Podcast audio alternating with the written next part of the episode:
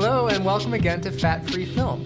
I'm Joel Marshall. And I'm Camila Lopez Dawson, and we have the pleasure of sitting here today with Dwayne Johnson Cochran, director of Note. Uh, I worked with him on a film called Love and Action in Chicago. Hi. Hi. Welcome. How are you? Nice seeing you again, Camila. I haven't seen you in a long time. Last time I was here was at a party, maybe at your house. Yeah. Uh, maybe it was. Yes, it was outside. Yeah. Birthday party. Birthday party. It was very fun. And Joel, nice seeing you again. Nice seeing you too. Absolutely.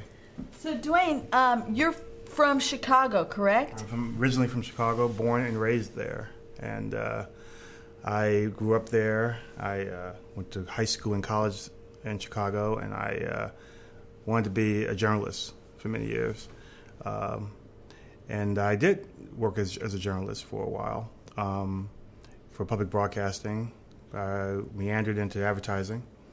Worked for Burrell Advertising for a couple years as a producer, producing commercials for them. But I always wanted to write. And I, I had this idea in Chicago that I would find a partner, we would find a script, and we would produce movies out of Chicago. That was my plan. We never did find anybody we thought was really great in Chicago. I didn't know David Mamet. He'd already become great before I was into this. And uh, so one day I had a weird uh, confluence of events that happened. I broke my ankles, Both? both of them, playing soccer. Wow. Uh, my girlfriend and I were gearing up for a great summer, and uh, we were playing soccer together. And we, I fell, and someone fell on me, and then someone fell on me again, and and my ankles broke.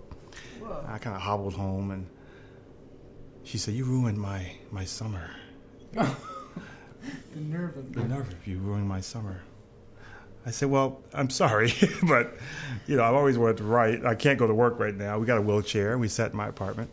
Uh, we had a pretty nice place in Chicago, and I just, you know, thought, okay, it'd be nice to figure out maybe I could be a writer finally because I always wanted to write. I always was writing in college and high school. I was editor of my newspaper in college, University of Illinois, and I I just thought it'd be great. So I wrote. I had a, a script that somebody had sent me, and it just, I knew it could be better.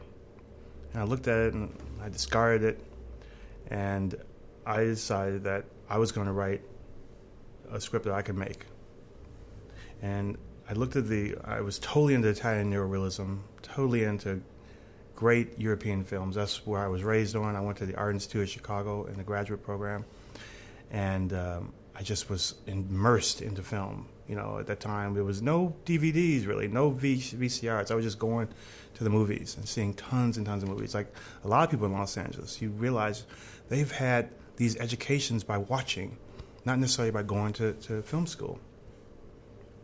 And I remember um, one film that I loved, which was, was The Car Thief, was The Bicycle Thief by DeSica. And I said, it'd be great to put that story in Chicago and make it something that would be about what's going on in Chicago right now. So I decided to make The Bicycle Thief The Car Thief. I wrote it, and um, three or four months later, I was done. I thought it was a pretty good script. I uh, sent it to 20 people, 10 people I knew and 10 I didn't know, and they all came back and said they liked it. Wow. So I decided to go to the IFP in New York and just took my scripts with me. Just 20 scripts, I don't know, a box of scripts, and handed to people at the IFP Independent Film Market. And uh, I got a couple of calls. They liked it. So I figured, okay, I'll be bold now. And I just sent it to uh, three agents. I was at the time working for public broadcasting. I was a producer for PBS in Chicago, making the documentaries for them. And I was having a good time making documentaries, but I knew I didn't want to be here forever, you know. And I had this script that people liked. So I, I sent it to CAA, William Morris, Triad, which was around then, and Leading Artists, which uh, turned into UTA. And, and they all took a while. But one day I got a, a phone call from CAA while I was doing pledge night. I was a guy behind the booth directing someone in a begathon, which is what we call them, begging for money. And you beg and you say, Tonight, please call in now. We are having this great Lawrence Welk thing tonight for you. Please, you know. And I was like, okay, take camera one, camera two. I was, you know, behind the, the booth. And uh, someone called me from CAA, it was his secretary, and she said, uh, listen, uh, we read the script, really like it. We're going to give it to the agent next week, but who in town has seen the script? I said, oh, God, uh, 20 people here love it, and then my mother and father love it, and some other people. No, no, this this town, L.A. so, well, you got it, and some other people in L.A., three other agents. They said, okay, we'll call you next week, and they called next week and said, can you come out? Wow. And we, I met with an agent, signed me after a couple months, and I got a lot of writing jobs. It didn't make, and I made interesting decisions at that point. You know, you, and I, I know as a writer, and I turned into a director, but you, you uh, at the time it was like 1991. You make decisions on your, on what you want to be. And I knew I was a writer, but I also wanted to direct. And I remember sitting in this agent's office, and it was one of those decisions you make that kind of is a fork in the road. And he said to me, and there was three other agents there, and he was saying, "Listen, this film we can get made. We can get this thing at Sundance. Uh, we feel this film could really do well. It could be a real calling card for your career." And uh, I was, you know, nervous and like, where do I sign? And you guys are, you know, you know, you're talking the same talk I'm talking, and and then the meeting was almost over, and they said to me, "Oh, before we go, we were all standing up. Would you be interested in some writing assignments?" And uh, I said, "Sure." And not saying that that is the ultimate decision, but I I saw the energy shift because the minute they know, an agent knows that they can make money as, for, on you as a writer, they may not have that much energy to make money on you as a writer director. Really? And I saw them, and it, and you know, subsequently they just sent me out as a writer, and they really kind of dropped the idea of trying to get my film financed and trying to get it going at, as an independent film, and it was just you know just the energy of that conversation kind of fell away. Because I would go into a room and I would pitch my ass off, and I would sell, and I would sell a pitch and sell another pitch, and I get one writing assignment after another, and you know you get they get paid, I get paid. My life changes. You know, you become a writer. I quit my job at PBS, and it's a great thing. But the idea of being the writer director, as opposed to a working writer, it it they're two different things. two different things. And when you say writing assignments, what do you mean by that? What kind of writing assignments? Studio um, assignments. You know, you go in for um, a meeting with you know Studio X, Y, Z, Disney, Warner Brothers. I, I, my first one was Fox um, a movie called Midnight Basketball. Um, a true story about people who started Midnight Basketball League in um, Philadelphia, New York, and Chicago. And I researched it. Fox paid for it and said, let's do a movie about it. Paid me, did three or four drafts. They said, let's do it. And it didn't happen. Barry Diller was in charge of Fox at the time. He wasn't really interested in basketball so that didn't happen. um, how does it work with that though? Do you get paid anyway, even if it doesn't happen? And how? Oh yeah, with writing assignments, you know, uh, the way they work, and it, you know, it's the same way now. Just uh, we'll talk a little about how it is now, but when I first started, you know, it's you, you sign a contract. Um, they like your pitch or like your writing because mine was a pitch and my sample. They said, okay, well, you're the guy for this this job. Um, you write a treatment. It could be a part of your deal, or could not be part of your deal. And what's a treatment? A treatment would be um, a sort of a dramatic uh, realization of what the screenplay would be like. Now, there are step outlines, there's outlines, and then there's treatments. I had to learn the difference. Can you tell our audience what the difference is? Yes. Um, well, uh, first I'll, I'll, tell the audience what a pitch is, and then okay. we'll go those those other three Great. things. Um, I was on the way to a meeting um, to meet producer X, and the agent said, "You're going to go and pitch someone your next idea." I, I, didn't know what the word meant. I just got to L.A. and I drove in to meet this producer. He says, "Tell me what you like. Tell me what you're going to do next." And I pitched him a movie, and I did not know what I was doing, but I gave him three acts. I gave him an idea what this movie was going to be like, and I was flapping away, but not really doing it well. But the idea was that I would give someone a dramatic visual realization of what this movie is going to be about and what it's going to look like in three acts with act breaks possibly and turning points possibly done well in the story verbally and then some kind of ending that they can walk out and say okay we like it or we don't in the treatment it's all that done in a, in a literary style Sometimes you add a little dialogue in there. Sometimes you say it starts this way. Sometimes you talk about voiceover. Sometimes you, and many times, I would put in the actual breaks of the acts. You know, Act One, Act Two, midpoint, Act Three, epilogue. Step outlines, on the other hand, are just maybe like the cards you write. You know that you when you write a screenplay, you write seventy-five cards. It may be those cards, and you reduce them down to twelve or fifteen cards per act. So you add some scenes to a card, add a few more scenes. You collapse things, give the idea, give them an idea what this film's about. And then there's other outlines which are a little more detailed, but clearly using your treatment and pulling from that. So I was writing those, tons of them. I still do, and sometimes they pay you for them, sometimes they don't. Sometimes they, you know, our agents saying, "Don't write a treatment." Okay, let them pay for that. Don't leave a treatment behind, because they'll. You pitch them and you gave them a treatment. Oh my God, they'll. They won't buy the project. Let them just hear it. And so you have to learn how to pitch. You have to learn how to tell your story. But is that true? That that that you shouldn't leave a treatment behind? You shouldn't. I don't think so. I, I've had really interesting experiences where I have really pitched a compelling story and just, oh, I have the treatment, left it on the table. Thank you. and then you hear back, we really loved it, but uh, we would like to see it executed. You spec that out, you know. And by spec that out, it means uh, write it for free. Free, and then we'll look at it later, like anybody else would, which is basically saying no, thank you. And I had to learn your verbal elocution, the way you pull this off, how you project the confidence in a room in a pitch, especially if they like your work, is more important than actually having it on, on a page in a treatment form because they have read your screenplays. They know you don't know this story. You pitched it to them. You're going to go and pitch it to somebody else, so they have to make a decision. And there were times early, I think in the early 90s and mid 90s, where um, I've gone on pitch meetings where I would go seven, six or seven times in a day and get them to fight with each other on a pitch. I had it happen on two occasions where you start at nine o'clock, you end at seven. Your agent does a tally at the end. Two people want to buy it. There's an offer on the table. Blah blah blah. It happens now, but it happens on a different level.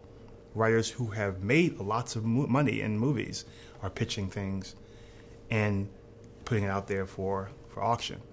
So I think before new writers were coming in and doing it, and it was fine. But since everything's been cut back considerably, now it's going to be only produced writers can go in there and do this kind of, you know, you know, bidding situation. Why do you think that it's been cut back considerably? I think they, uh, the 2001, uh, they got rid of a lot of writers' deals and they stockpiled a lot of scripts right after, right before 9/11, actually, because we had that de facto strike with the Writers Guild then. And 2001 was a real big turning point, I believe, for all the writers in town. A lot of writers lost deals because we didn't strike, but we almost struck. And so uh, that those impending months, they just sort of stockpiled everything they wanted, and they shot things quickly, and they put out what they wanted to put out.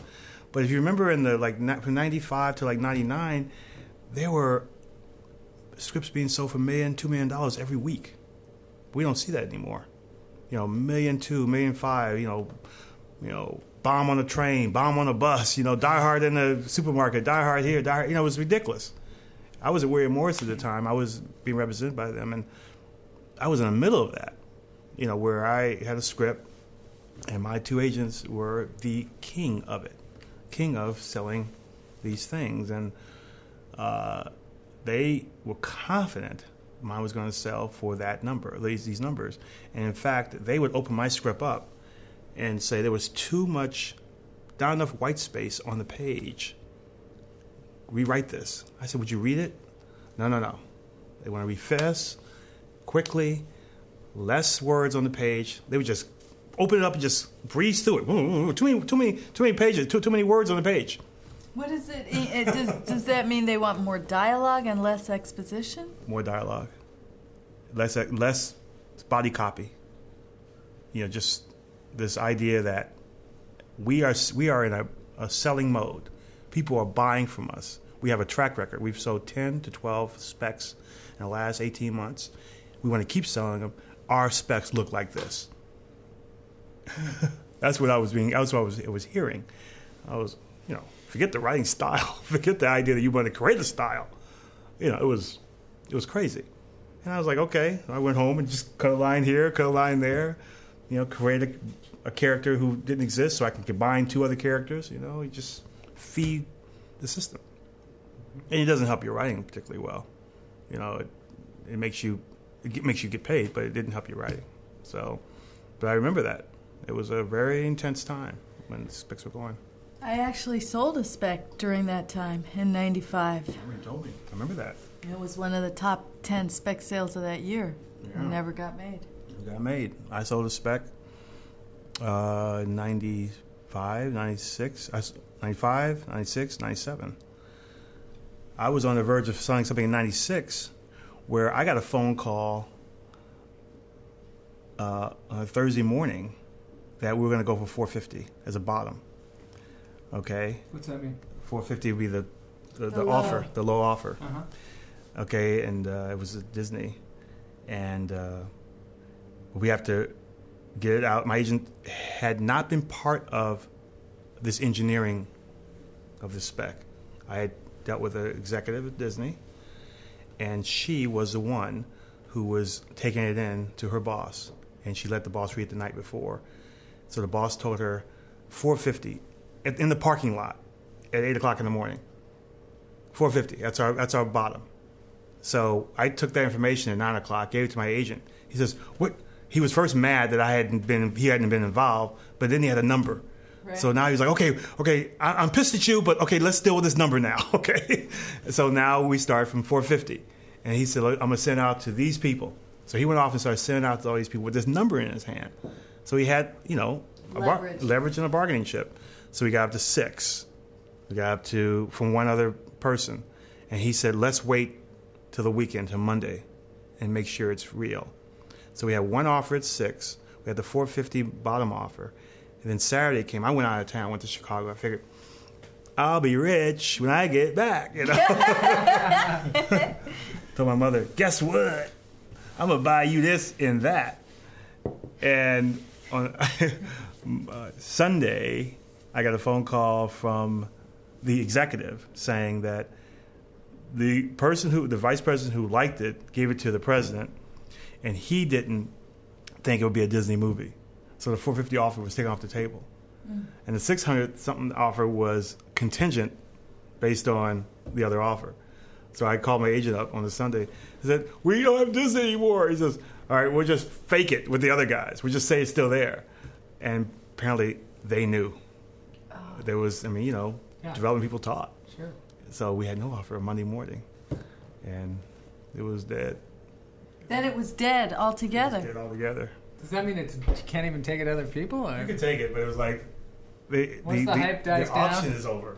You know, it's like your hype, the hype's over. It's like you've died twice. Two people pulled their offers. So. But I, I, have a counter uh, example here. When when we went out with Mr. Hawaii, this is a script I wrote with Jay Lacopo back in the early '90s. Um, our original agent sent it to every studio in town in a very sort of willy nilly manner, and they all passed. Mm. Subsequently, we changed agents, and he had auctions going, bidding going with the same exact companies that had passed on it, with the same exact draft that they had passed on. Even with the same name on the script? Yeah. Wow. That's great. So you can go back. I think that my agent was a little shy. I, sorry. I also think that he might have been the, the wind might have been out of his sails primarily because of the fact that he didn't engineer this. Mm. He was jumping on a moving train, and he, you know, I was I was being a rebel. I was doing something outside of his purview. He didn't know I was dealing with his executive, and I think if he had been part of it at the beginning, he probably been a little bit more, you know, interested in trying to go back out with it and creating a whole new bit of buzz. I could probably put it out again now. Mm-hmm. You know, if I wanted to, I could. It's not an untimely story, um, but that was back then. So. Well, let's speak a little bit about this relationship with the agent because I think, um, first of all, it's remarkable that you just sent blindly your scripts out to the top four agencies in the world, really. And who did you send them to? Um, this is an interesting story. There's a, a, friend of mine named Ted Shen. Um, he's since passed away. Um, a great friend of mine. Um, he had had a relationship or a conversation with an agent uh, named Rob Scheidlinger, who worked at CAA. He had been at ICM, and he, I think, recently got to CAA in LA. And Ted had met him, and he he was part of IFP Chicago. And Ted said he read the script, he really liked it. He says, You should send it to this guy, Rob Scheidlinger at uh, CAA. I said, Why? He says, Well, I was in his office, and I looked down, and I saw the village voice on the floor. I think he would go for this. I said, Really? Yeah, the village voice. I think he's kind of liberal. I said, Okay, because your story's about this black family trying to make it in the south, the west side of Chicago, and it's a car, and you know the same story of the bicycle thief. I said, All right, so I wrote a letter, and I had a, I had a, one more thing in my, in my in my back pocket. A I sent my script to a casting director, director in New York who had a number of great credits who wanted to produce my film but had not produced anything before. Who was that? Her name was uh, Pat Golden. She had cast um, The Killing Fields. She had cast uh, Blue Velvet, Platoon, uh, a number of Volker Schlöndorff films. Uh, a wonderful casting director. Met with her a few times. She says, I want to make this movie. I said, okay. So we sat around and talked, and we kept talking.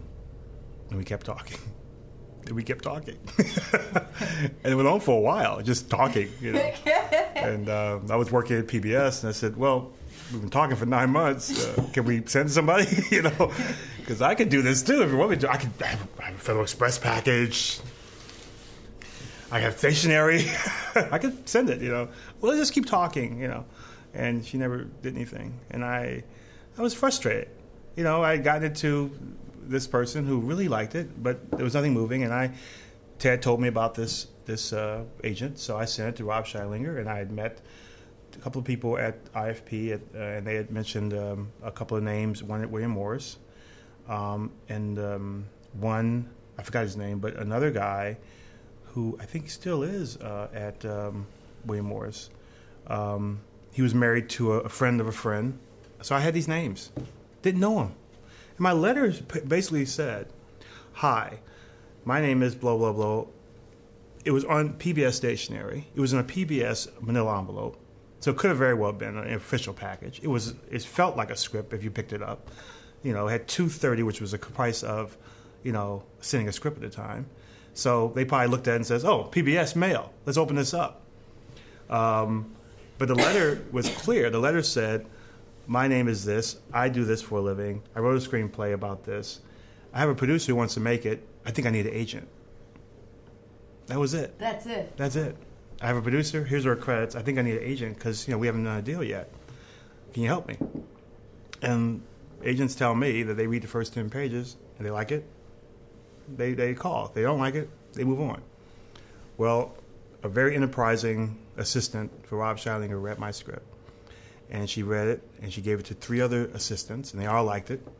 So they took it on themselves to call me and when i was doing pledge night and said when can you come out here? We like your well you should, we should we're gonna let rob read it first and if he likes it then you know you can come out. And i was i was through the roof you know and i went out and met him and we made a deal so now, when we go back to um, the fact that you sort of circumvented your agent in, uh, by dealing with that Disney exec directly, um, tell us a little bit about how the relationship between the agent client works and how, um, because sometimes they are not doing enough, and so you feel the need to go out and find these opportunities, but then they don't like that. So they don't like that. And I, my agent at the time, I didn't feel was doing enough.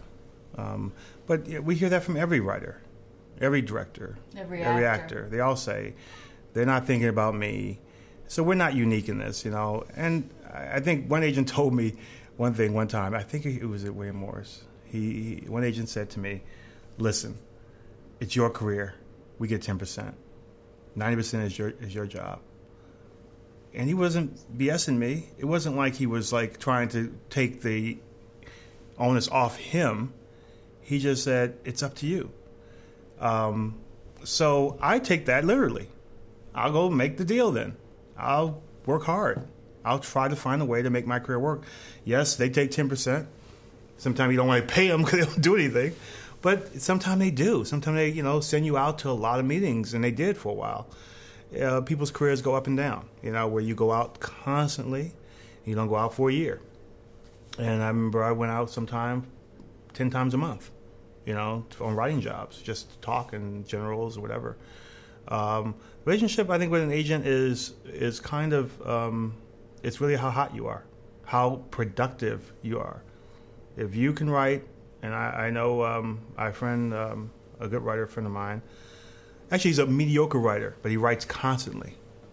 He says the reason why I keep this agent because I'm always giving him another spec. I said, oh boy, that takes me a while to write a spec. You know, I'd rather get a writing assignment, then I'll write a spec. You know, because you feel comfortable you know, working on the spec because you have money from the writing assignment. but and that I, my life was like that for many times. I would write a spec, I get a writing assignment, I write a spec, you know, go back and forth. Um, and I think that uh, they like that you are handing them a new script every two months. You know, just hand them a new one. What do you think of that? What do you think of this? That's the genre you're going to be in? Great, give me another comedy. You want to write action? Give me another one like that. Horror, hmm, let's talk to the horror guy over here at William Morris, you know, whatever you know, there's a, a sense where you're constantly being productive. That's how you can keep your agent and or your manager. And if you're not, um, then you fall back. And I've had that happen. I, I just wasn't productive. Other circumstances have happened where you just can't write or don't have any ideas or you don't have the right partner if you're writing as a partner or you just don't think what you're writing is really as good as the stuff you wrote before. So you don't want to hand it to your agent, you know. And I've been fired by agents, you know, I've got new ones. You know, it's it's really about keeping because they're not your friends, and I had to learn that. I had to learn that as a hard lesson. They are your business, you know, partners, and you they work for you, but they work for you only when you give them something to, to do to deal with. How do you protect your writing from people stealing it? Oh, well, I'm a Writers Guild member, mm-hmm. so I just sent it to the Guild. You know, I mean, sometimes people say they go in and they'll do a pitch mm-hmm. and then nothing will happen, and then the next year they see on the TV something a lot like what they pitched, and they feel like, oh, that that the studio just stole it from them. I, I, hear people gripe about this kind of thing. Does that happen a lot? Is that something anyone can protect themselves from, or is that just a bunch of sour grapes? Well, I can't speak for TV. Um, I mean, I've worked, worked on two TV shows, but I definitely can speak for film. It does happen in film, and it does happen. Um, it, it does happen in ways which you, you know, you can't quite, you can't pinpoint how it happened. But it only, it mostly happens in film for people who are not represented, or underrepresented, or uh, are naive about you know who they're talking to. Um, there was this old story, and my friend uh, Keith Bozeman, he's a good friend of mine. He told me this story years ago. It was an interesting article in Premiere Magazine about a guy who went into a big producer's office with this idea, and he told the idea to her, and she said, "Close the door." And she said, "Are you represented by anybody?" He says, "No." And he says, "Good. Tell me the story." So he told the story. He said, "Thank you, thank you. Write that up." I think I would do something with that. Well, apparently, you know, he left, wrote it all up, and the amount of time it took him to write, which he wasn't, you know, a seasoned writer, but he was somebody trying to get a deal. She had this thing already written by someone else. The movie came out, and I'm sure he tried to sue her, but it was one of those things where, hey, access. You know, he had access to her. She had access to his idea you know, it's all about who said, he said, she said. At the end of the day, the idea was stolen. He was underrepresented. he was not represented. But I think the idea that as writers, we are rep- when we when we get an agent, a manager, or a lawyer to represent us, your ideas become intellectual property um, that is represented by your representation. So when you put something out there to Agent X or to, to producer Y or wherever, they have to deal with you and the people who represent you, or you can take them directly to uh, some kind of uh, arbitration. Do you have an attorney as well? Mm-hmm. Yes. Is it a 5% sort of a situation? 5% to my attorney and 10 to my manager and 10 to my agent, yeah. I'm going to have to cut one of these people out. It's a lot of money. So let's talk a little bit about. So, was Love and Action in Chicago your first feature as a director? As a writer director, yes. Mm-hmm. How did you put that deal together? Let's see. Um, I wrote the screenplay. Um, and I gave it to a, uh, a couple of, couple of producers.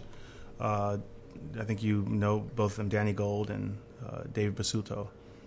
And uh, they uh, had made one film with a company called Flashpoint, which was a London based company that had made a deal to make, I think, 40, 50 films with this huge backing of uh, insurance backed money, which was big in the 90s.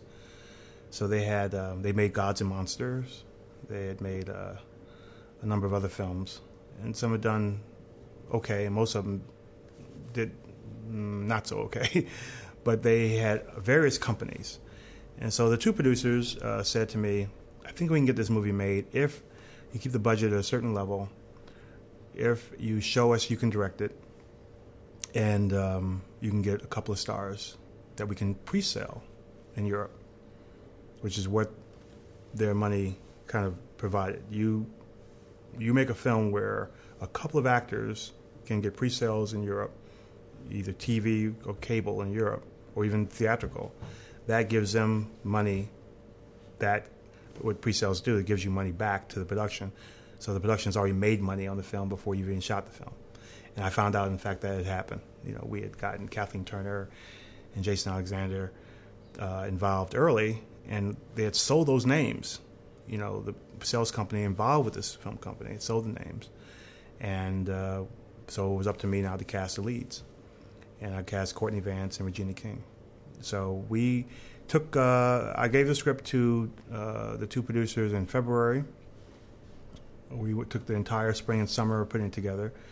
I worked directly with the producers every day um, at a table just like this, a long table every day. Went to their house every day and got on the phone with sales agents, uh, producer reps, um, banks, and the company making the money, making the film, and we just pushed them and all the lawyers every day to the to the starting line, and we pushed and pushed and pushed until they finally gave a green light, and we got three million dollars. There was a lot of stops and starts where they were not going to do it.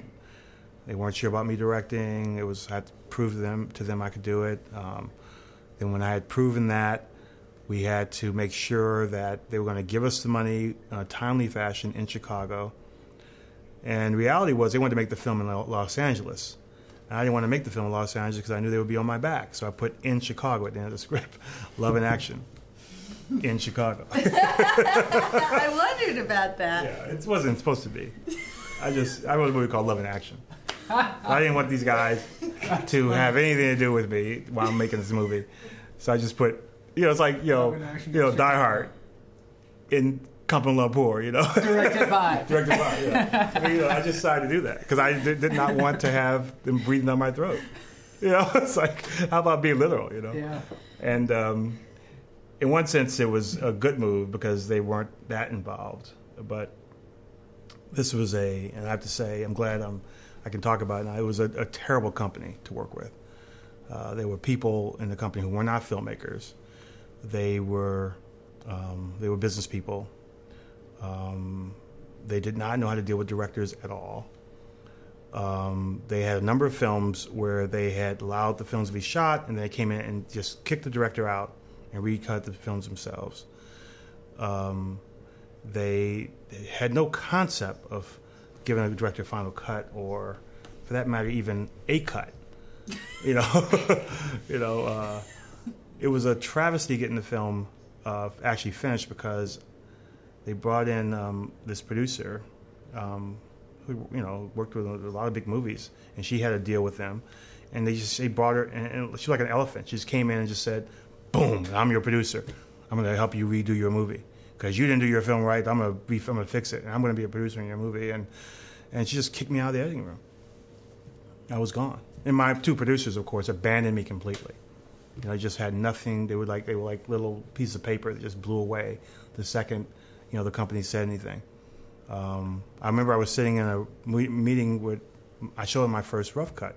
I had been at it for two or three weeks. I gave him a nice rough cut.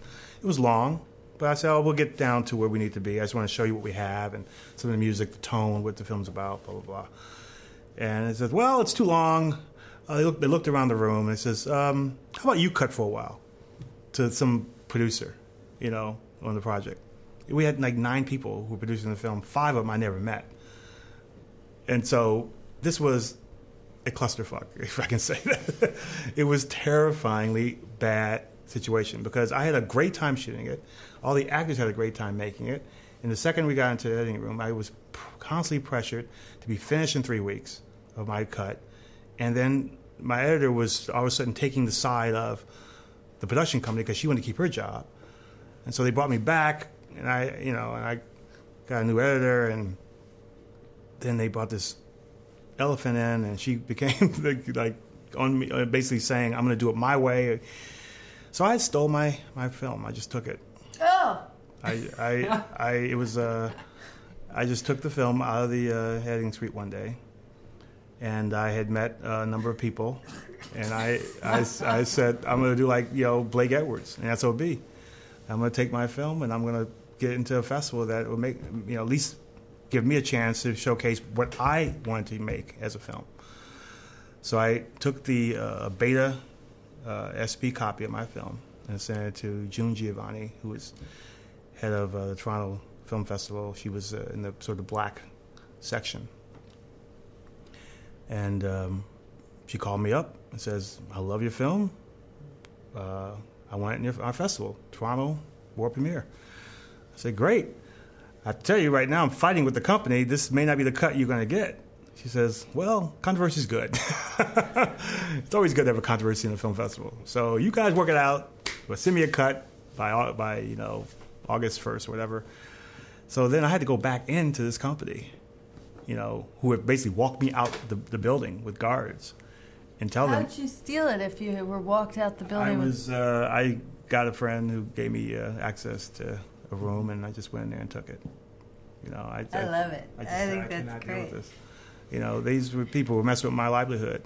You know, I wrote something, I directed it, I got all the actors, and these people who were not filmmakers. Like if they were Bond people, they were like they owned a post house. They were people who were on the periphery of the business and came together because they were friends. They were taking so much money off the top in terms of their fees. We we were over budget. I said we're over budget because you took five hundred thousand dollars off the top in fees.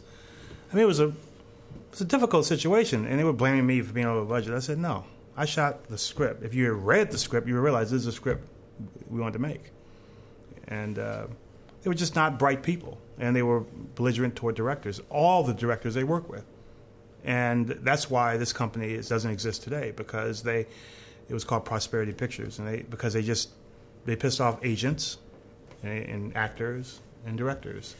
And um, so, you know, we had to have this fight in the in the mixing room and the sound mix. We had to have this fight when we were cutting the film, final cut, to get ready for the festival. We had to have this fight every day about these little. They were sitting next to me every day, trying to get what they want in. I'm trying to get what I want in. I don't even know. Don't even like them. They were not part of making this film. My two producers are now gone they're not even in the situation. They were so mealy mouthed and completely of no use. They were just out of the picture, onto something else. So I'm alone dealing with these people, these uh, these you know very disrespectful, artless people, and uh, to, to, for the film to have to come out, have to have come out at least watchable, I'm happy about. my cut is a better cut. People really like it, and it's a much better film.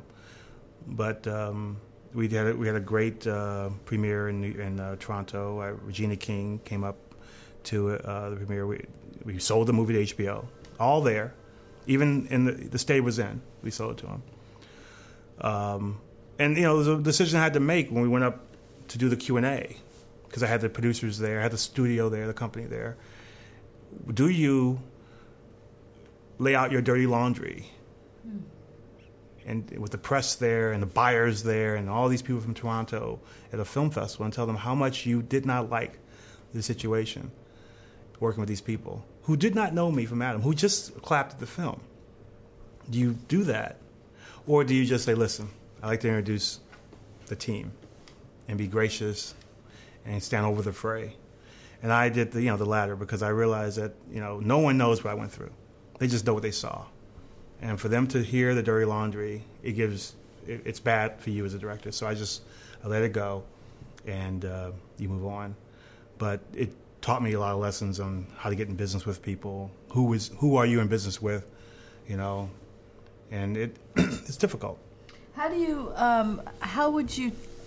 What? How could you translate those lessons to us so that we could uh, avoid going into business with bad people? Well, I had somewhat blinders on dealing with two producers who um, were kind of shaky and shifty, you know, early on. I just, you know, when you laugh with people and hang out with people and have a good time with people, you don't, you realize there's certain character traits that you're probably not going to um, highlight in the back of your mind because you want to get your film made. You're not going to realize this guy just lied to the guy on the phone, but it's to your behalf. So you're going to say, "Well, hey, it's helping me out," you know. But then you realize if he lied to him, he's going to lie to you, mm-hmm. you know. and you know, when I had producers like that, um, who that's like one of our other guests said. If something smells now, it's going to really stink later. It's going to stink later. It and it's it stunk for me. I was I was in the whole summer with them, working with them, and you know we had a very collegial, very nice relationship. You know, I would push them, they would they would push back a little bit. We were friendly, you know, uh, but there was not there was there was a, never a sense where I knew these guys were my friends. I was trying to be. You know, we try. You know, it was a, a, marriage that was slammed together. I didn't grow up with these guys. I didn't make a film with these guys. I didn't go to school with these guys. So you're in business with a producer who has their agenda. You don't think their agenda is to, you know, not side with you when you get into the editing suite. You don't think their agenda is to not be with you on the set you know, and help you when you need things. You don't know what their agenda is, you know. So I think the lesson to learn in this, as a writer director, when you're trying to make a film with people you don't know, producers who have money, find out what their agenda is, deep down what their agenda is, because that is a good question. What do you really want out of this? Money, credit, your wife in the movie. What do you want? You know. Um, if it's an independent film, it's a studio film, you know their agenda. It's to make money or to make something artistically that they can get an award, uh, an award with, you know, uh, um, or they really believe in you as a writer director and they would do anything they can to make this a great film because they believe in you as a writer director. Um, but I think when it comes to independent people, you, you have to realize, you know, there's agendas, and if they're they are not looking at you and saying we really, really respect you as a writer director, they're saying other things. Uh, they keep talking about money or you know, things that, I mean, money's important. We all have to think about it all the time because we're putting it on the screen. But if their paycheck is more important than getting the film made, which is definitely was for my producers, then, you know, I, I, I think that's a red flag. Now, Dwayne, can you talk a little bit about what you're doing, what you're working on now? well, let's see. Um, I'm working on four things. um, I wrote a movie in 1996 that I uh, sold to DreamWorks to, screen, to uh, Steven Spielberg's company, and I they didn't make it, but I, I, got it back in kind of a turnaround situation where they allowed me to buy it back. So I'm now trying to put that film together. It's called My Tribe Is Lost, I think you read I that. I love that movie. Oh, thank you. Thank That's you very much. beautiful movie. Well, thank you. Thank you very much. I hope hopefully we can make that one day. Um, it's uh, it's a period piece. takes place in Chicago during the late '60s, and uh, uh, the Panthers and were were part of um, the life of Chicago. And uh, it's about a black family moving from a black community to a white community, and uh, what they experience in this in that in that move. So that film I'm still trying to make. It, it's been a hard road to make. It's four or five million dollars, but you know it's it's hard that my other film, Love and Action, didn't do well because if I had, I would probably have made that film by now. I, I know that for certain. Um, I'm also writing a movie for uh, Angela Bassett and Courtney Vance for their company, um, a book uh, adaptation called Erasure, and it's a, a great book by a writer named Percival Everett. Um, and I'm on the second or third draft now, and I think it's going to be a good vehicle for their company and uh, possibly starring roles. Um, I'm working on a documentary, which I'm finishing, about a jazz drummer named Kahil El Zabar. Um, he's been around for um, 30 years. I've been friends with him for 20 years, and he um, he is a very iconoclastic individual in terms of his percussion. Um, as a percussionist, we have an interesting relationship of 20 years where I've made two films about him, two small half an hour films about his life. And he asked me to go on the road with him last year. Um, and I was like, well, I'm busy. He says, no, I'm going to buy you an HD camera. Okay? Come on the road with me. So I said, okay.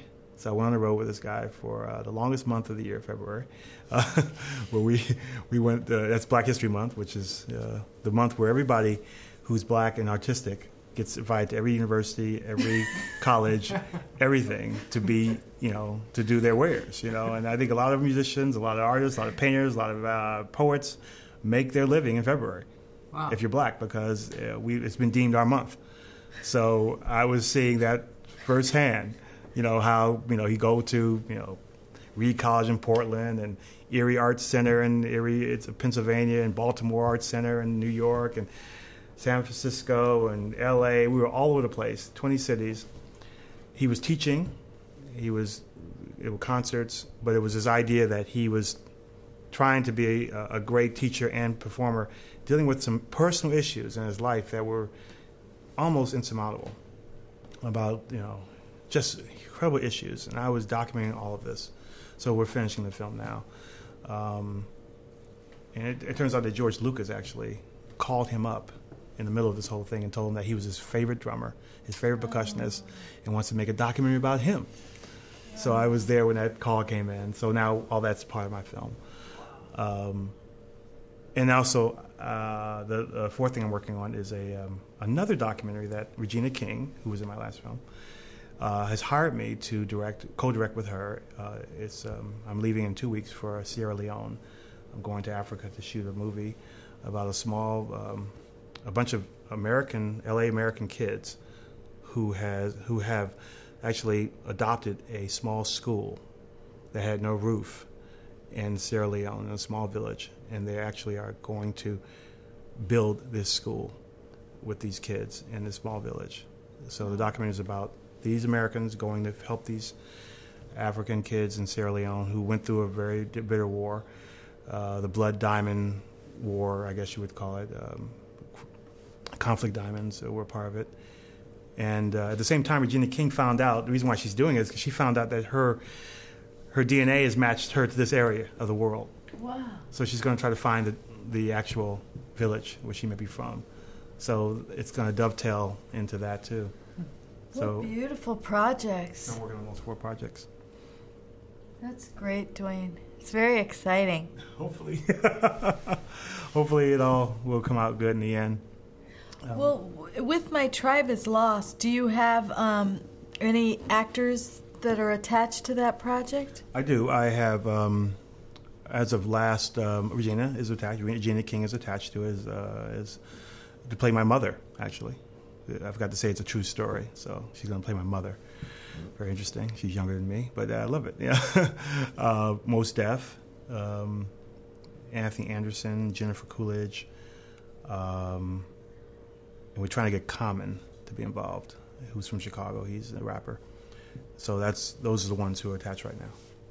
Wow. Well, I don't think you'll have any problem getting that made. I hope so. I mean, we we were so close so many times. It, it was one of those movies that uh, when we sold it to DreamWorks, DreamWorks had just been formed, and um, we were very excited. Uh, Walter Parkes and Laurie McDonald had just come in, and they were like, "Okay, we're gonna make this film," and I had a director attached, and uh, I think Steven was uh, he sent me an email in 1995 saying, "I'm going to make this film. I'm going to make it between three and six million dollars.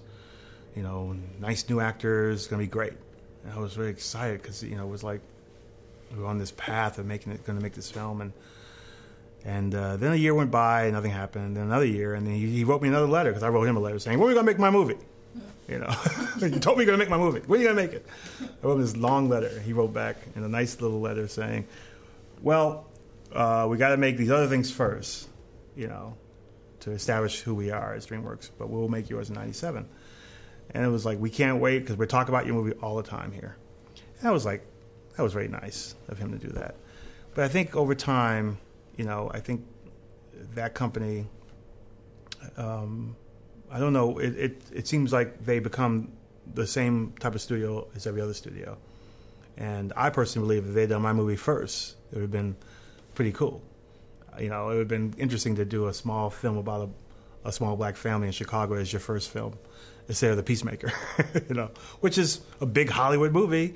But, you know, they have done small little films. They did American Beauty, which was a relatively small movie, you know, um, and they did very well with that film. So, you know, it just, I think that they seem to be a little more conventional. And they, they you know, listen, these, this is a great studio. They've done some great work there. But I wish they had done my film. Have you um, tried to speak with Armyan Bernstein? No. I just have a good feeling. I love all the projects that he picks to do. They're really Oh, moving. At, uh, um, at uh, Beacon. Yeah. Yeah, I, you know what? He, uh, I don't know if they read my script over there. I think they did because uh, um, one of the producers, Paul uh, uh, Peter Alman, Well, you know who's good friends with him is Lizzie Borden's husband. Rudy, Rudy Yeah. Langlais, yeah, Yeah. yeah. But you should get it back to them. I think they did. They read it already. I think they did. But see, Rudy's not with them anymore. Oh, He's not. Uh, you should listen to Karen Black's interview okay, I will because one of the things she says is just do it again. send it back over there. Send it back over there with the new intention that they will get it this time and they will make it. Maybe I should, because Armyan Bernstein's a good man. He's a great, great producer. Chicagoan too, you know. Is he? Yeah, It's perfect. yeah. I think he's from Chicago.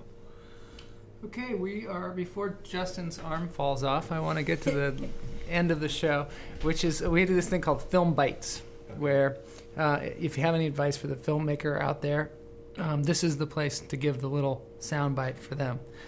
Um, I have one. you have one? Yeah, I mean, I like to relate it to what I've learned from from the person that we interviewed, and I think that um, one of the things that I just learned is uh, there is no agency or entity or sort of monolithic establishment entity that is too big for you to send something to and get a response just do it. I mean, it doesn't really matter what the conventional wisdom is about CAA or DreamWorks or any of this stuff. Just go ahead, write your letter, believe in yourself, write a great script, send it out, and you could, you know, get a great response like Dwayne did. I think that's really what I, I teach at USC also, and I, I think that I tell my students that you know my story of how I got that script out there uh, just not only shows you that a good script can be seen, can be found, it, it can be unearthed, but they are looking for a good script. It's not like they're like not looking; they are looking, and they're looking then, they're looking now, they're going to keep looking because stories are stories, and um, it's a real testament to good writing and anybody who writes well, I think this is a market where people want good stories. So, just I agree with you. Just get out there. My, the story is a true story. So, it happened to me. You know. I also want to mention one more thing, and um, I will make sure you get my my rough cut or the cut of the film that of Love and Action that you were in because you were quite good, Kamala. Thank Ca- you. For full disclosure, Kamala was in my film Love and Action in Chicago, and she played a very feisty killer, and uh, it was fun. And she came to Chicago and really did a great job. And what was so interesting is that when they cut you out of the film, you had almost no lines, but in my cut, you have many, many lines. so I'll make sure you get a copy of that. And uh, she was just fabulous. So. That's great. Thank you. Thank you very All much. right, thanks, Dwayne, for being on the show. You're welcome. Uh, my film bite is if you if you want to be a writer, break both your ankles at the same time. and uh, that's all for today, and we will see you next week. Thank you so much. Thank you.